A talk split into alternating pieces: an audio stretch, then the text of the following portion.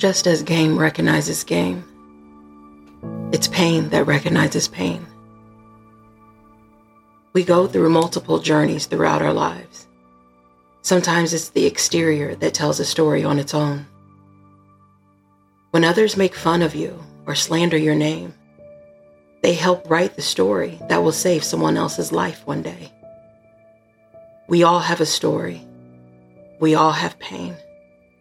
The older and wiser we become, or once we have felt enough pain, it's those stories that you want to hear because you don't want to feel alone. We often speak from our pain, and sometimes it's easy to tell simply by the behaviors that are being displayed. Whether it be anger, revenge, gossiping, to codependency, we all have wounds that need to heal. The law of attraction is great, but it sucks when it's something you want to avoid because you know you're going you're going to attract that very thing. I know it hurts. I know certain things that happen we deem as unbearable. But the majority of the time, it's us that we must bear. Ask yourself can you bear yourself? Or is there something there that you can't stand? When you look in the mirror, what do you see? What do you love? Or are you only pointing out the things that you despise about yourself?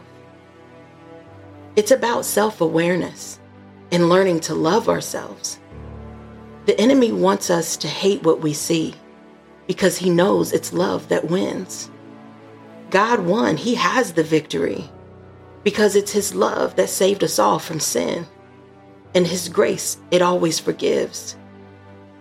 When you're weary and you're feeling small, those very tears are what are cleansing your soul. Just know God is your friend. He is your father. He is your counselor, your teacher, your healer, and your savior. He is everything that you need.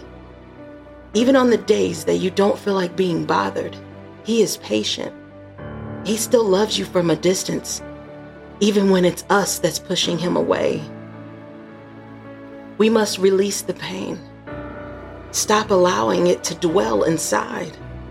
Just take out a sheet of paper and write down all the things that are troubling you.